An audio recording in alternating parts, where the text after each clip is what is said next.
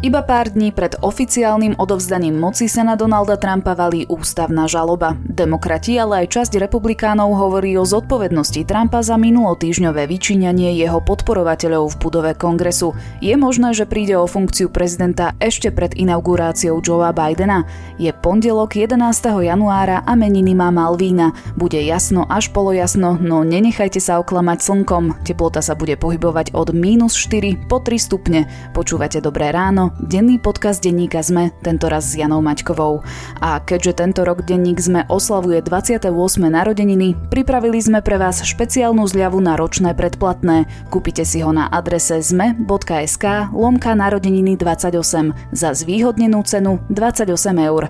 Ešte raz zme.sk lomka narodeniny 28. Ďakujeme. Prejdite na online vzdelávanie vo vašej firme aj vy. Seduo.sk ponúka viac ako 280 videokurzov od stovky českých a slovenských lektorov, ktorí sú špičky vo svojich odboroch. Široký okruh kategórií od cudzích jazykov cez kancelársky softvér až po osobný rozvoj. K tomu možnosť nastavovať študijné plány vašim zamestnancom a vyhodnocovať ich výkony v jednoduchej firemnej administrácii. Seduo.sk vo vašej firme spustíme na 3 týždne zadarmo. Vzdelávajte svojich zamestnancov inak. Online. Seduo.sk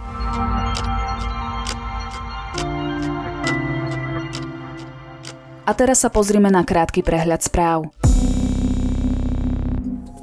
Nový variant koronavírusu, ktorý má o 70% vyššiu schopnosť šírenia sa, potvrdili po Michalovciach a Nitre už aj v Bratislave. Minister zdravotníctva Marek Krajčí predpokladá, že táto mutácia je už prítomná vo všetkých kútoch Slovenska a teda izolácie jednotlivých regiónov už asi nebudú pripadať do úvahy. Nemocnice podľa neho čakajú ťažké časy. Bývalú tenistku Dominiku Cibulkovú neoprávnene prednostne zaočkovali, uvádza denník. Do oficiálneho zoznamu očkovaných ju samovolne pridal jeden z pracovníkov vakcinačného centra na bratislavských Kramároch. V prvej fáze by mali byť proti covidu zaočkovaní zdravotníci a ľudia z kritickej infraštruktúry. Vicepremiér Štefan Holý dostal od hlavného hygienika výnimku pri cestovaní do Veľkej Británie. Napriek vtedajším opatreniam sa tak mohol vrátiť bez karantény a testovania. Holý tvrdí, že výnimku využil iba raz a to z dôvodu starostlivosti o maloleté deti. Holý sa na Slovensko vrátil 13. decembra, potom sa zúčastnil na dvoch rokovaniach vlády. Neskôr niektorým členom vlády potvrdili pozitívny výsledok testu na koronavírus. Na funkciu špeciálneho prokurátora kandidujú štyria ľudia, konkrétne Jan Šanta, Daniel Lipšic, Vasil Špírko a Peter Kyselica. Premiér Igor Matovič kandidátov nazval výkladnou skriňou, z ktorej bude radosť vyberať. Rakúska ministerka sociálnych vecí Kristín Ausbacherová odstupuje z funkcie potom, ako sa objavili pochybnosti o kvalite jej záverečných prác. Titul PhD pritom získala minulý rok na Slovenskej technickej univerzite. Viac podobných správ nájdete na zme.sk.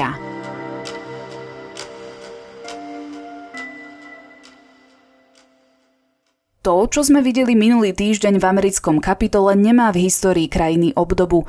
Stovky podporovateľov Donalda Trumpa vtrhli do budovy kongresu v duchu zvrátiť výsledky prezidentských volieb.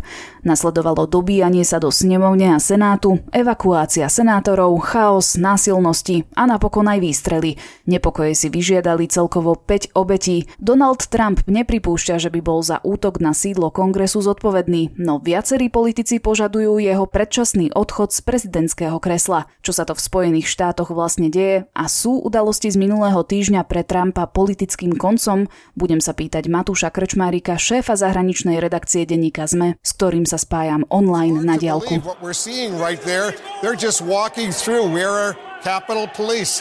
Uh, it, it's it's a strange, it's an awful situation. They're having a good time in Statuary Hall. Jake Tapper, I don't know about you, but this is an incredibly dangerous situation that's unfolding here in the United States. It's uh, stunning, Wolf. It's absolutely stunning, and it's quite frankly dangerous. Uh, President Trump could stop this with one tweet, but instead he's on Twitter attacking Vice President Pence for refusing to go along with his attempt at a coup, at a bloodless coup. Matúš, dnes chcú demokrati predložiť na Donalda Trumpa ústavnú žalobu a tak začať proces impeachmentu. Čo to presne znamená? Znamená to to, že sa vlastne pokúsia obžalovať prezidenta za podnecovanie násilia a výsledkom impeachmentu je spravidla o odvolanie prezidenta a zabranenie tomu, aby v budúcnosti mohol niekedy kandidovať do volených funkcií pri prezidentovi a konkrétne pri Trumpovi by to znamenalo, že o 4 roky by sa nemohol znovu uchádzať o prezidentský post, lebo už sa špekulo o tom, že aj keď minulý rok prehral, že by to predsa na budúce skúsil ešte raz. Pred rokom sme videli to, že obžaloba prešla cez snemovňu, ale v Senáte nemala šancu na to, aby dve tretiny ľudí zahlasovali za to, lebo republikáni mali Senát pod kontrolou a tie dve tretiny teraz demokrati nemajú v Senáte ani v situácii situácii, keď vyhrali dve senátorské posty v Georgii. Deje sa tak ale len 9 dní pred tým, ako Trump oficiálne skončí a na post prezidenta sa dostane novozvolený demokrat Joe Biden. Má impeachment teda zmysel? Stihne sa vôbec proces začať do inaugurácie? Proces sa začať stihne, lebo demokrati hovoria, že ho spustia už teda od pondelka, že sa o ňom bude rokovať už v stredu a obžaloba by mohla prejsť už aj v stredu, aj vo štvrtok, teda týždeň pred inauguráciou. Či sa stihne ten proces v Senáte, to je teoreticky možné, ale skôr by som povedal, že to nestihnú. A či to má zmysel? Tam je viacero bodov. Symbolický bod je, že po minulej strede musí americká demokracia povedať, že je nepripustné, aby prezident motivoval násilie, ktoré dopadne tak, ako sme to videli v stredu, teda, teda napadnutím budovy kongresu, kde v tom čase zasadali poslanci. Právna vec je, že ak by bol prezident odvolaný, tak už nemôže kandidovať od 4 roky, ako som spomínal. Prišiel by napríklad aj o nárok na dôchodok, čo je pri prezidentoch veľmi luxusný. Samozrejme prišiel by aj o ochranku na celý život, čo majú bývalí lídry, ale povedzme si ako na rovinu pri Trumpovi, on tie peniaze má, on, on na tú ochranku má, ale bolo by to skôr také symbolické ukončenie jeho vládnutia také veľmi neslávne a také, aké demokrati chcú, aby, aby bolo, aby sa zapísal do dejín ako ten, kto bol odvolaný, čo sa nestáva veľmi často v americkom systéme. Mm. Ozývajú sa aj hlasy, ktoré vyzývajú viceprezidenta Mikea Pensa, aby aktivoval 25. dodatok ústavy a teda aby zbavil Trumpa moci a sám sa ujal prezidentských právomocí. Je to reálne? Aj áno, aj nie. Akože Mike Pence eh, dlhodobo stal za Trumpom, ale už z jeho kruhov sa ozýva, že po strede sa s Trumpom ani nerozpráva, že je zhrozený z toho, čo sa odohralo, ale že tento dodatok nechce použiť, ale zároveň to nevylučuje v situácii, že by Trump urobil alebo sa chystal urobiť niečo veľmi vážne, čo je naozaj prekročením nejakej línie. Ja si myslím, že skôr Mike Pence čaká a dúfa, že už Trump neurobi nič a že ten týždeň to s ním už nejako prežije. Toto všetko, o čom sa rozprávame, je dôsledkom udalostí z minulého týždňa, konkrétne zo stredy a ty už si to aj načrtol. Približme si teda ten deň ešte raz. Čo konkrétne sa vtedy dialo v budove kongresu? O čom sa rozhodovalo? V tom čase sa stretával kongres na spoločnom zasadnutí dolnej a hornej komory a oni mali vlastne len formálne potvrdiť výsledky hlasovania voliteľov o voľbách prezidenta, teda mali len formálne odklepnúť to, že Joe Biden je víťazom. Trump ale dlhodobo opakuje, že, že voľby boli podvodom a vyzýval republikánov aj svojich voličov a privržencov, aby urobili všetko preto, aby zabránili vstupu Bidena do Bieleho domu. Nevyšlo to cez zbor voliteľov, ktorí potvrdili, že, že Biden má teda viac hlasov a také nádeje vkladali republikáni, ktorí stali za Trumpom do toho, že to schváľovanie by nemusela byť len formalita, takže sa to pokúšali napádať výsledky, ale tam bola veľmi malá šanca na úspech. Dokonca sa hovorilo, že by Mike Pence ako viceprezident, ktorý viedol toto zasadnutie, mohol nejakým spôsobom to otočiť a povedať, že Trump vyhral. Tieto úvahy sú veľmi na hrane ústavy, ale aj Trump hovoril, že by sa to možno dalo, teda on hovoril, že sa to určite dá, ale niektorí republikáni hovorili, že možno dalo, uvidíme, skúsime. Spoliehali sa na to, že Mike Pence to ešte nakoniec urobí, ale Mike Pence povedal, že nie, že ona to nemá právomoci a viedol teda to zasadnutie podľa toho ducha ústavy, ako sa to viedlo vždy v posledných stáročiach, teda že on potvrdí výsledky, to urobil a nakoniec kongres potvrdil výsledky volieb, teda že Joe Biden sa stane 46. americkým prezidentom. Anyone you want, but I think right here we're to walk down to the Capitol and we're to cheer on our brave senators and congressmen and women And we're probably not to be cheering so much for some of them. Because you'll never take back our country with weakness. You have to show strength and you have to be strong. Popri tom, ako kongres zasadal, mal Donald Trump prejav alebo akési protestné zhromaždenie pred Bielým domom. E, prišli na neho podporovatelia z rôznych kútov USA. O čo tam vlastne išlo? Donald Trump pozval ľudí do Washingtonu, aby zatlačili na kongresmanov, aby zvrátili výsledok volieb a najmä teda, aby zatlačili na Mikea Pensa, aby skúsil ten, ten ústavne veľmi krkolomný krok a odmietol hlasy voliteľov pre Bidena a priradil niektoré štáty pre Trumpa, čo by znamenalo víťazstvo jeho, ale už v tom čase Mike Pence povedal, že to neurobí, takže už na tom mítingu vo Washingtone Donald Trump hucka ľudí aj na Pensa, že zradil nás, poďme bojovať, nevzdajme to. Keď sa skončil meeting, tak Donald Trump odišiel preč teda do Bieleho domu, ale demonstranti teda pokračovali pred kongres, kde sa v tom čase rozhodovalo o potvrdení volieb a potom sme už videli tie zábery, ako sa dostali cez ochránku, ako potom vyliezli na nejaký múrik, nejaký plot, potom sa dostali do budovy, tam rabovali, divoké to bolo, výsledkom je 5 mŕtvych, z toho jeden policajt a 4 ľudia v dave. Bolo to niečo, čo krajina ešte nezažila a predpokladám, že aj svetoví lídry sa na to pozerali s otvorenými ústami na celé to dianie v americkom kongrese. Kto boli vlastne tí ľudia, tí protestujúci? Videli sme viaceré až ikonické fotografie, napríklad muža, ktorý sedí v kancelárii šéfky dolnej komory s vyloženými nohami na jej stole, polonahého muža s kožušinovou čiapkou a rohmi na hlave a ďalej protestujúceho, ktorý odnáša rečnícky pultík. Vieme to zhrnúť do takých možných dvoch kategórií. Obidve kategórie sú priveženci Trumpa až, až fanatickí priveženci a tieto dve kategórie sa veľmi prekrývajú, ale teda skúsme to. Jedna je kategória takých tých e, bielých rasistov, ktorí veria, že černosti získavajú čoraz viac moci a že pomáhajú demokratom k tomu, že podvedli systém a Joe Biden sa dostal k moci neprávom. A tá druhá je práve ešte konšpiračnejšia skupina ľudí, ktorá hovorí o tom, že demokrati vedú nejakú kartel skupinu kriminálnu, ktorá sa zaoberá predajom detí na sexuálne účely. A tým, ktorý bojuje proti tomu motokartelu je priamo Trump, k tejto teórii sa nabalali všetky iné možné teórie, to sú antivaxery, protižidovské spísahania a podobne. Čo nám napadne, tak to týto QAnon aspoň nejaká časť z nich presadzuje, ale to je naozaj veľká skupina ľudí.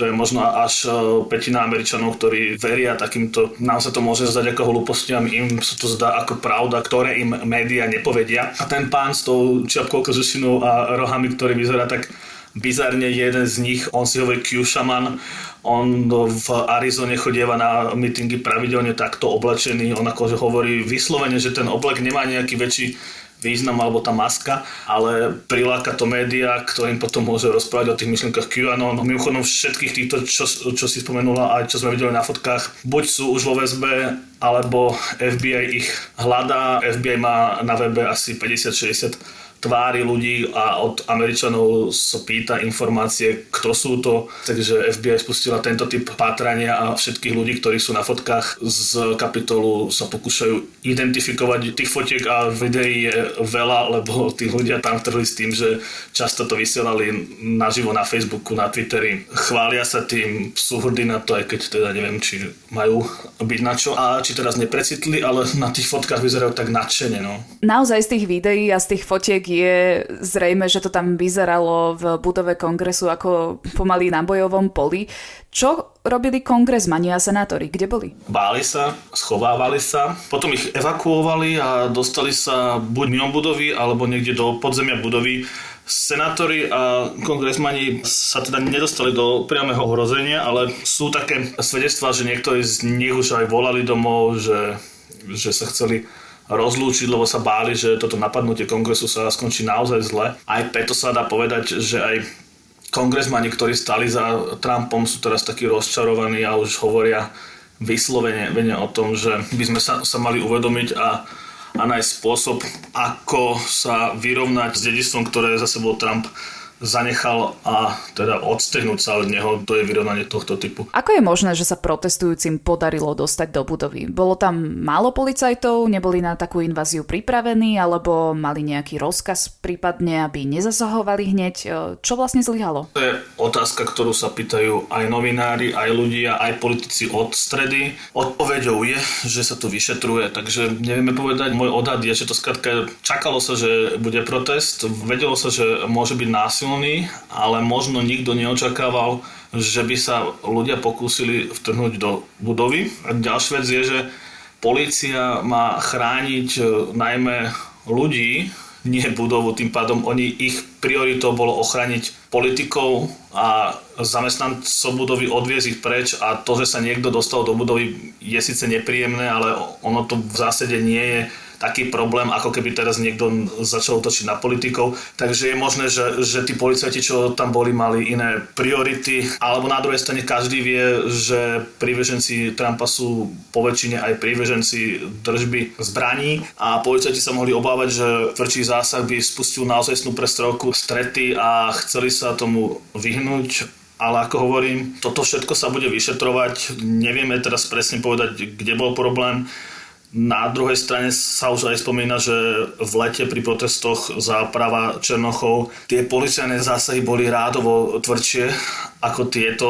Tam sa davy rozháňali s otvorným plynom oveľa skôr, oveľa skôr prichádzali na scénu ťažkohodenci, kým teraz sú zábery, ako sa niektorí demonstranti fotili pri policajtoch a tí policajti skôr možno nevedeli, čo majú robiť, možno s nimi potichu aj súznili, takže uvidíme. Vieme, že na začiatku Trump sám podporoval DAO, aby kráčal ku kongresu, aby si nedal ukradnúť voľby a podobne.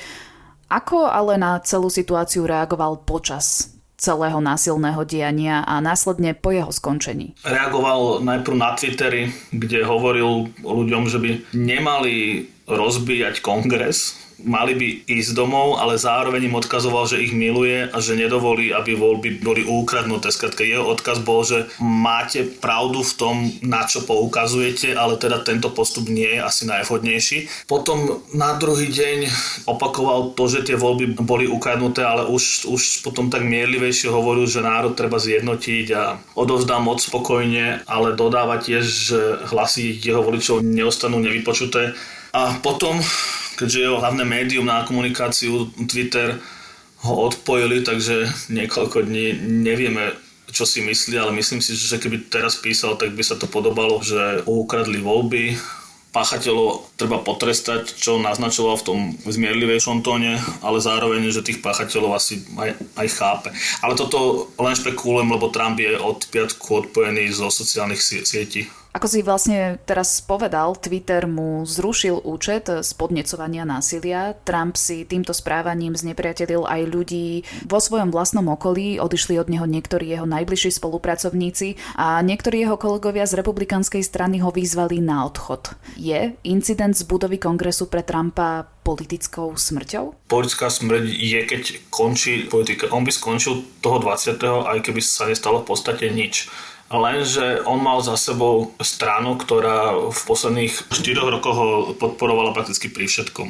Po tomto incidente tú stranu za sebou už nemá. Jeho volili aj ľudia, ktorým sa páčia konzervatívne myšlienky, aj keď sa im nepáči Trump. Dostal 75 miliónov hlasov, ale my nevieme povedať, koľký z nich sú tí naozaj Trumpovci a koľký z nich sú konzervatívci, ktorí ho volili napriek tomu, že je Trump.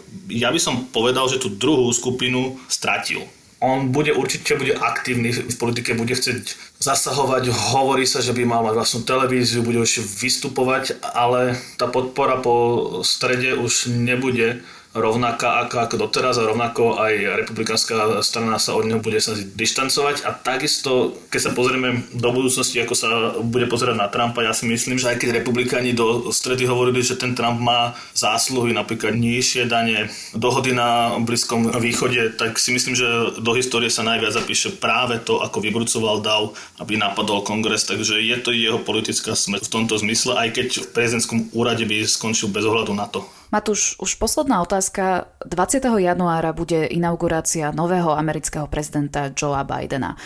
Trump už vlastne avizoval, že sa inaugurácie nezúčastní, čo je tiež veľmi nezvyčajné.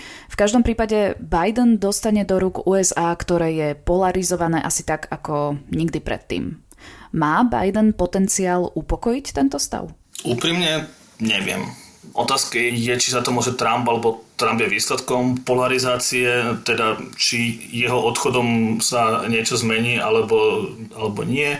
Ja si myslím, že Joe Biden sa o to pokusí, možno republikáni po skúsenostiach s Trumpom skúsia nejaký iný smer, aj keď na druhej strane každé voľby od teraz budú vyhrotené, lebo tí Trumpoví privrženci neodídu, aj keď hovorím, že mohol prísť o veľkú časť, ale tí Trumpovci to sú možno desiatky miliónov ľudí a to je, to je veľa. Takže odteraz pri každých voľbách sa dá očakávať podobný spor a to nehovorím o prezidentských o 4 roky, ale o 2 roky sú voľby do Senátu, do snemovne. Aj pri menších voľbách sa to dá očakávať, takže očakával by som, že podobné veľmi vyhrotené spory budú pokračovať, aj keď Joe Biden sa bude pokúšať to upokojiť, ale nie som si istý, či na to má dostatok právomoci, myslím si, že má na to chuť, ale nie som si istý, či, má na, či sa to dá stihnúť počas jeho obdobia, či to nie je dlhodobejší trend, ktorý sa bude naprávať oveľa dlhšie, ak sa bude dať napraviť.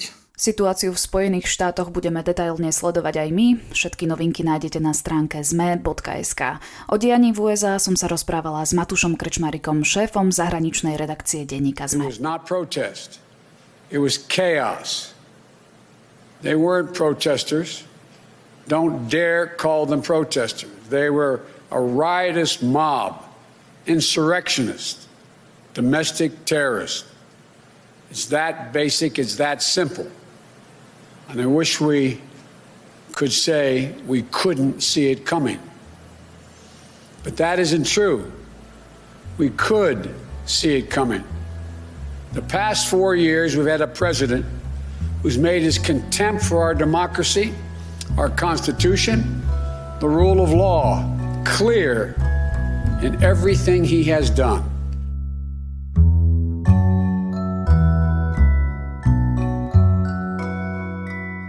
Predstavte si americkú rodinu z lepšej sociálnej vrstvy, ktorá si žije pomerne radostný a idylický život, až do momentu, kedy sa na škole ich syna stane vražda. A podozrivým zo spáchania tohto ohavného zločinu je práve on, syn Jacob. Rodine sa rúca svet, odkláňajú sa od nich priatelia, rodičia strácajú prácu. Seriál Defending Jacob je o temných rodinných tajomstvách, o hľadaní pravdy a o snahe zachovať si ako takú tvár, aj keď máte dušu roztrhanú na kusy. To je môj dnešný tip na záver a ak by ste chceli viac filmových odporúčaní, vypočujte si náš špeciálny podcast Dobrého rána z 22. decembra, kde sme spoločne s kolegami preberali najlepšie filmy a seriály minulého roka. Na dnes je to všetko, počúvali ste Dobré ráno, denný podcast denníka sme s Janou Maťkovou. Do počutia opäť zajtra.